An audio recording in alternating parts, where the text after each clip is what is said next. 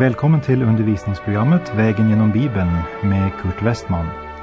Och på denna vandring genom Bibeln befinner vi oss nu i fjärde Mosebok. Slå gärna upp din bibel och följ med. Programmet är producerat av Norea Radio.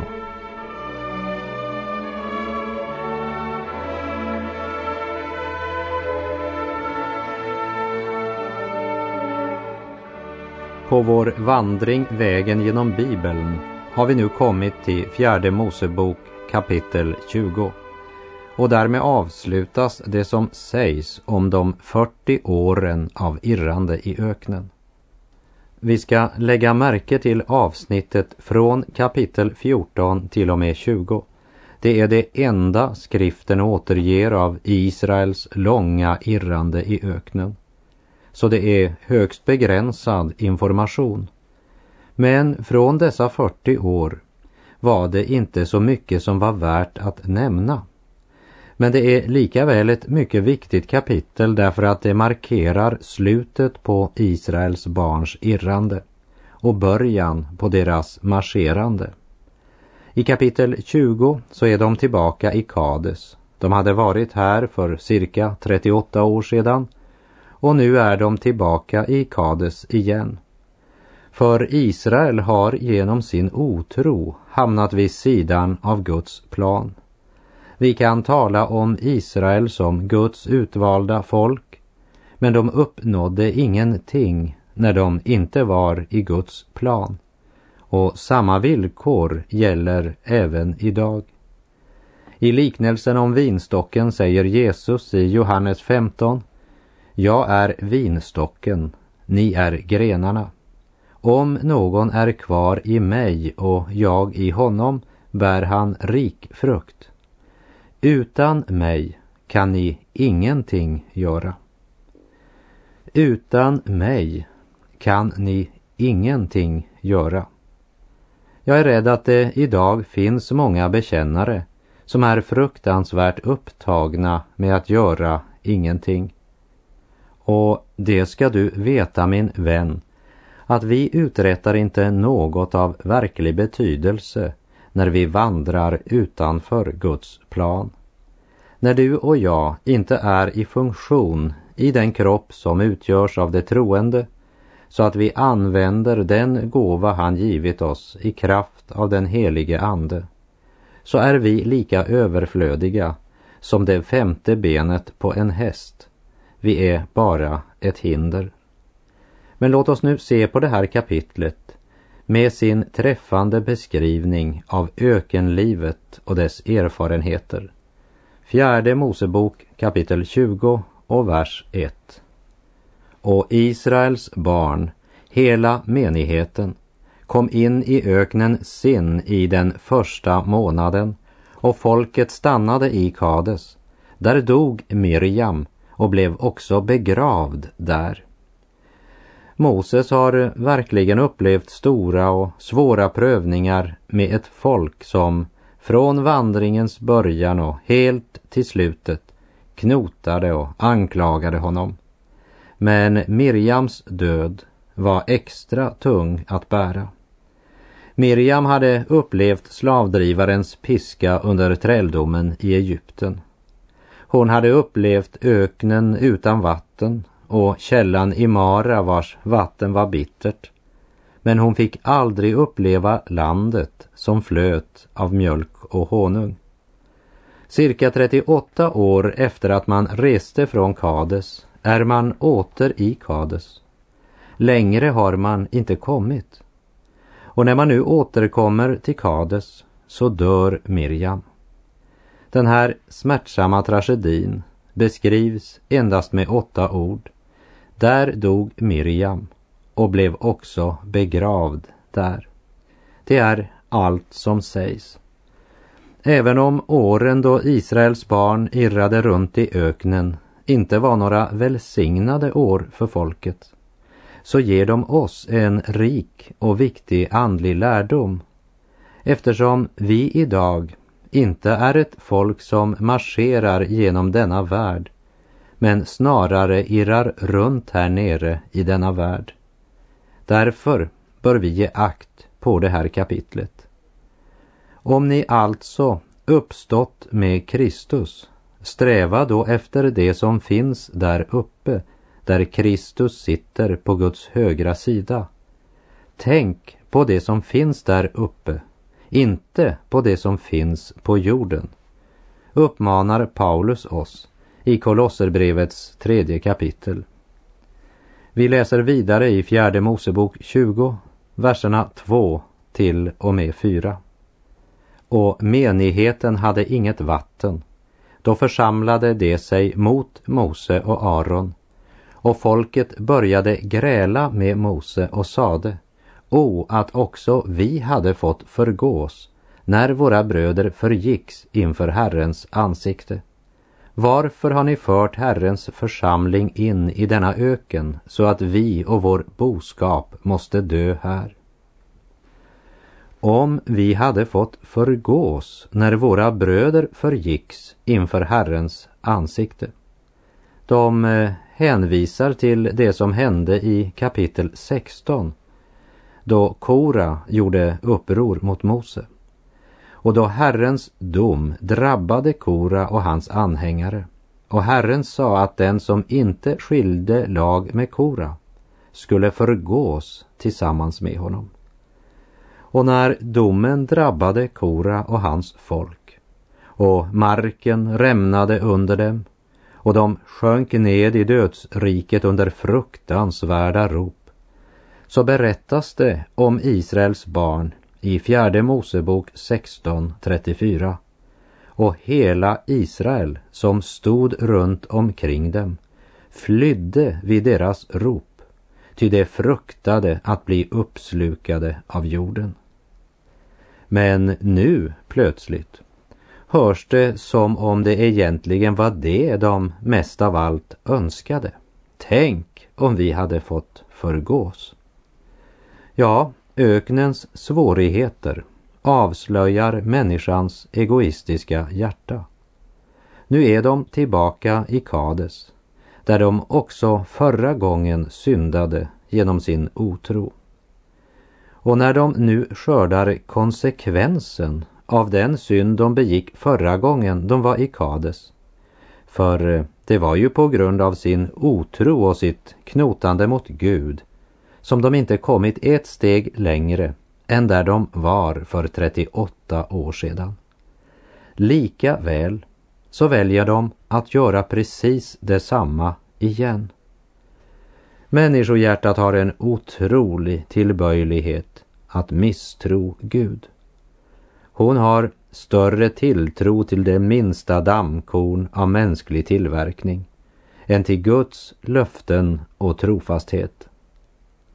Tänk på all den nöd, lidande och inte minst förnedring som människan dragit på sig genom att tjäna Satan och synden.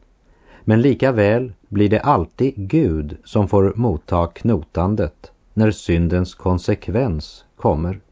Och bara tänk på Mose som var tvungen på att än en gång höra hur de anklagar honom för alla de svårigheter som ju inte var något annat än konsekvensen av deras egen otro. Och så i vers 4 anklagar de Mose och Aron och säger Varför har ni fört oss upp ur Egypten och låtit oss komma till denna svåra plats? Där varken säd eller fikonträd eller vinträd eller granatträd växer och där inget vatten finns att dricka. Tja, landet med mjölk och honung ligger framför dem. Det kommer de aldrig att finna i Kades. Efter Guds plan så skulle de för länge sedan ha varit i Kanan. Men de ville inte höra på Herrens ord och inte lyda honom. Men de vandrar efter sin egen lust och när konsekvensen av deras handlande kommer så knotar de mot Guds tjänare Mose och Aron. Vad gör Mose och Aron inför dessa kverulanter? Vi läser i vers 6.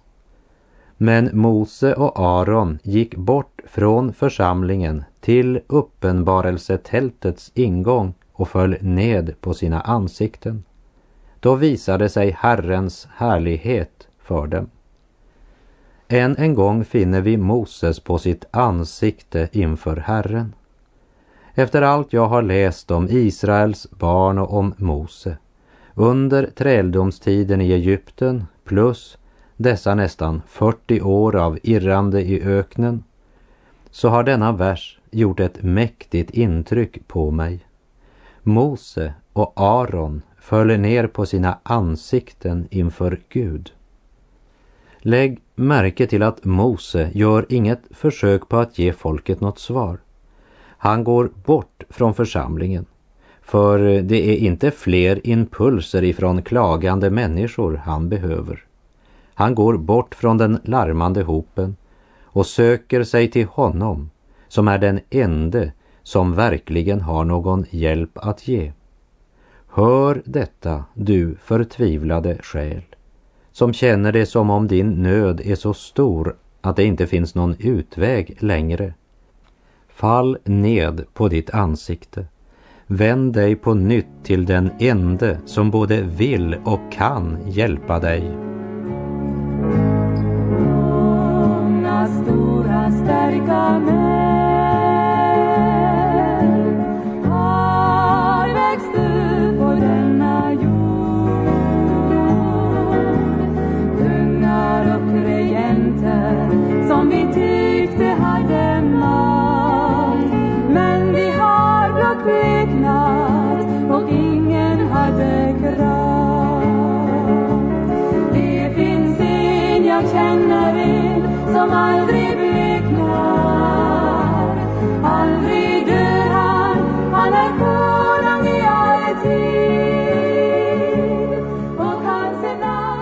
Fjärde Mosebok kapitel 20, verserna 7 till och med 10.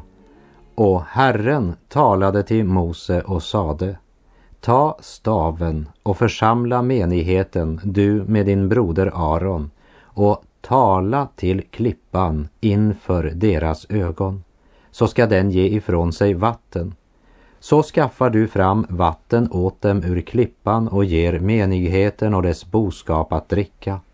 Då tog Mose staven från dess plats inför Herrens ansikte som han hade befallt honom. Och Mose och Aron sammankallade församlingen framför klippan.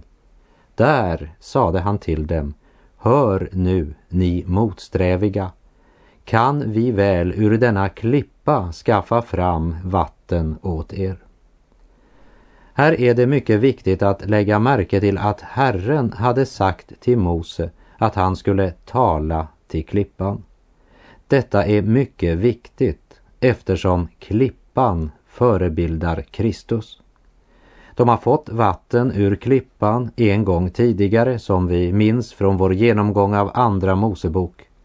I Andra Mosebok kapitel 17 sa Herren till Mose att han skulle ta staven med vilken han slog på Nilfloden, det vill säga Mose stav som representerar lagen. Den staven var det han skulle använda första gången när klippan skulle slås. Då skulle han använda lagens stav, Mose stav. Men klippan skulle bara slås en gång.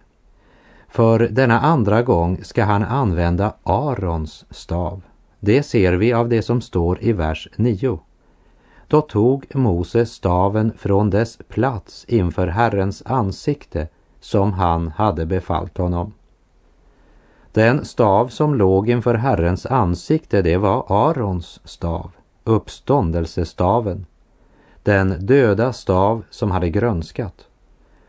Och just därför att klippan ska vara en åskådningsundervisning för kommande släkten är det viktigt att Mose inte på nytt slår klippan som en gång slagits av Moses stav. När klippan är slagen är det sedan nog att tala till den. Och med staven som grönskat i sin hand skulle Mose tala till klippan inför hela folkets ögon. Och så skulle Gud bli förhärligad inför folket. Istället talar han till folket. I Hebreerbrevets nionde kapitel, verserna 24 till 26 läser vi. Ty Kristus gick inte in i en helgedom som var byggd av människohand och bara en bild av den verkliga. Han gick in i själva himlen för att nu träda fram inför Gud med vår sak. Och han gjorde det inte för att offra sig många gånger så som översteprästen varje år går in i helgedomen med blod som inte är hans eget. Då hade han måst lida många gånger alltifrån världens skapelse. Men nu har han trätt fram en gång för alla vid tidens slut för att utplåna synden genom att offra sig själv. Men 40 år med ett knotande folk har satt sina spår. Så Mose talar inte till klippan, men till folket. Och hör bara vad han säger. Kan vi väl ur denna klippa skaffa fram vatten åt er? Det han egentligen säger är hokus pokus. Titta ska ni få se. Nu ska jag och Aron göra något som ni trodde var omöjligt. Moses ska inte ösa upp vatten ur klippan åt dem. Det är Gud som ska skänka sitt folk vatten till liv. Och nu gör Mose något som kommer att utestänga honom från löfteslandet. Vi läser verserna 11 och 12. Och Mose lyfte upp sin hand och slog på klippan med sin stav två gånger då kom mycket vatten ut så att menigheten och dess boskap fick dricka. Men Herren sade till Mose och Aron Eftersom ni inte trodde på mig och inte höll mig helig inför Israels barns ögon Därför ska ni inte få föra denna församling in i det land som jag har gett dem. Det var Gud som lovat dem landet som flöt av mjölk och honung. Och det var Gud som hade lovat att ge vatten. I Första Korinthierbrevet 10, vers 4 står det Och alla drack det samma andliga dryck. De drack ur en andlig klippa som följde dem och klippan var Kristus. Nu säger Gud att Mose och Aron inte trodde på honom och inte heller helgade de Herren inför folkets ögon. De tog själva ära för att det var dem Gud använde till detta. Men trots deras synd lät Gud folket få vatten rikligt. Låt oss här nämna att kanan är en bild på det andliga rika liv som du och jag är kallade att leva i tro. Kanan är inte en bild på himlen. Vi lever visserligen i en värld som är en syndens vildmark. Men du och jag borde erfara Kanans rika välsignelser medan vi lever på jord. För rätten till alla Guds löften vilar på Jesu Kristi död och uppståndelse. Som Paulus skriver i Andra Korinterbrevet 1, vers 20. Ty alla Guds löften har fått sitt ja genom honom. Därför säger vi också genom honom vårt amen, Gud till ära. Och när vi senare kommer till Josua bok ska vi se just detta stadfäst på nytt. Tänk om Mose, som genom hela vandringen visat en sådan trofasthet mot Gud, också denna gång hade ärat Gud genom att tala till klippan. Moses fick aldrig på jorden komma in i Guds löftesland. Men han gick in i den eviga sabbatsvilan. Och det är klart stadfäst av bland annat Matteus 17 då Jesus var på förklaringsberget tillsammans med Petrus, Jakob och Johannes. Och i Matteus 17.3 står det och det såg Mose och Elia stå och samtala med honom. Men innan vi dömer Mose felsteg allt för hårt, låt oss komma ihåg att det var Mose som mottog lagen på Sinai. Mose representerar lagen. Därför måste Gud ta sin hand ifrån Moses ett ögonblick så att han syndade mot Gud. Gud kunde inte låta Mose leda folket in i löfteslandet. För lagen kan aldrig föra en människa in i löfteslandet. Lagen kan väcka en människa så att hon vill lämna Egyptens träldom.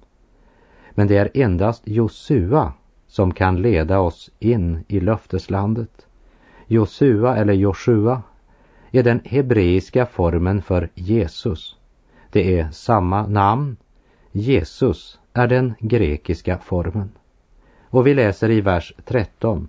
Detta var Meribas vatten, där Israels barn tvistade med Herren och där han bevisade sig helig på dem. Människan spår, men det är Gud som avgör saken.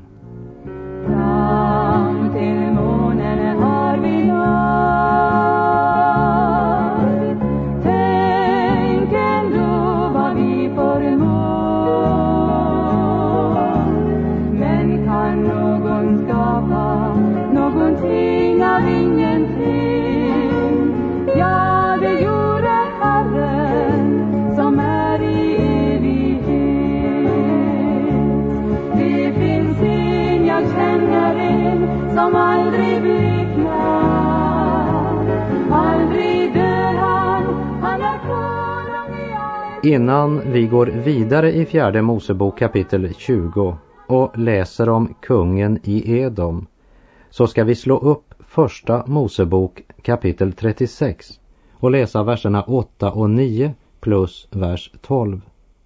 Och Esau bosatte sig i Seirs bergsbygd.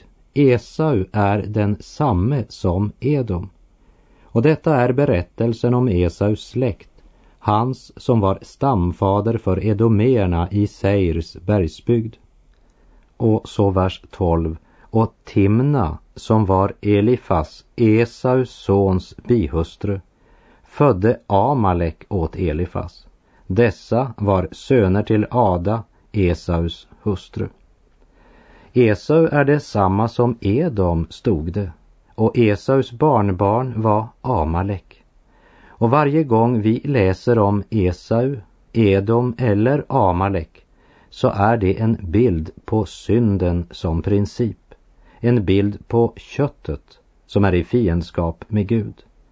Och om Amalek sa Mose i Andra Mosebok kapitel 17 att jag lyfter min hand upp mot Herrens tron och betygar att Herren skall strida mot Amalek från släkte till släkte.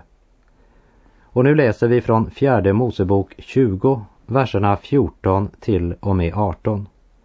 Och Mose skickade sändebud från Kades till kungen i Edom och lät säga Så säger din broder Israel Du känner alla de vedormödor som vi har haft att utstå hur våra fäder drog ned till Egypten och hur vi bodde i Egypten i lång tid och hur vi och våra fäder blev illa behandlade av egyptierna.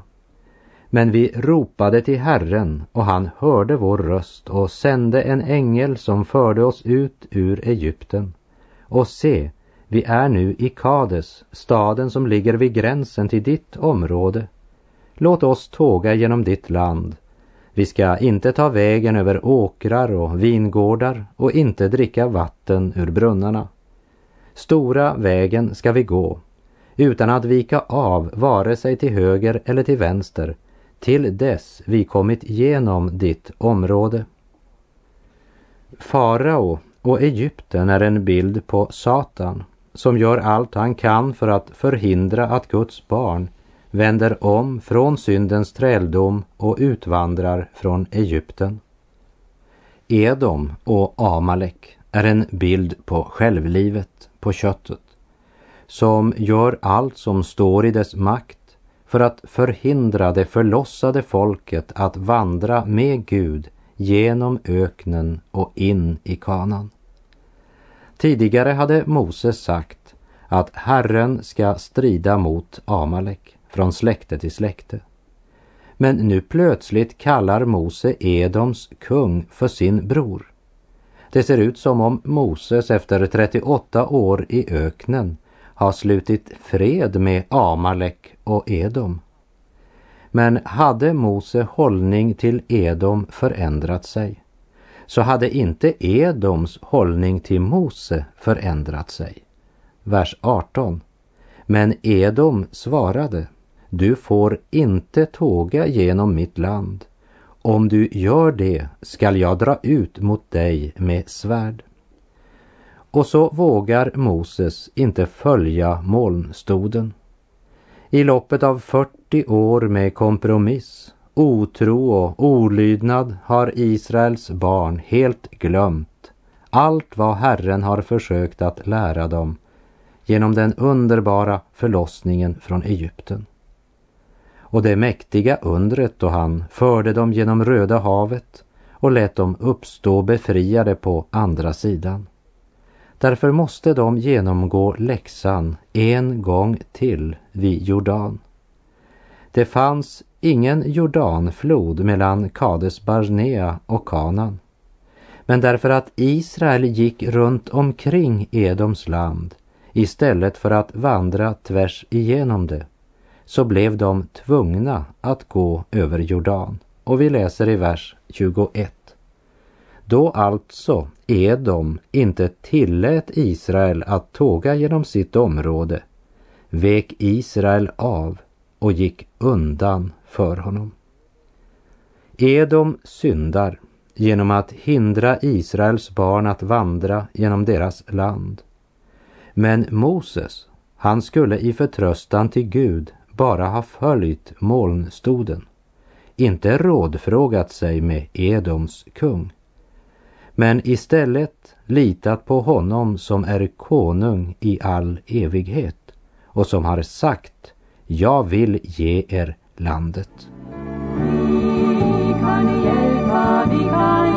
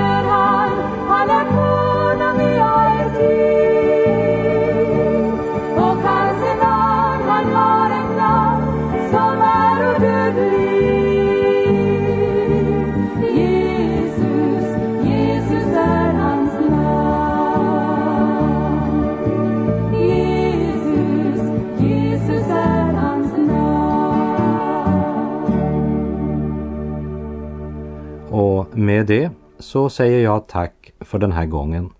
På återhörande om du vill. Herren vare med dig. Må hans välsignelse vila över dig. Gud är god.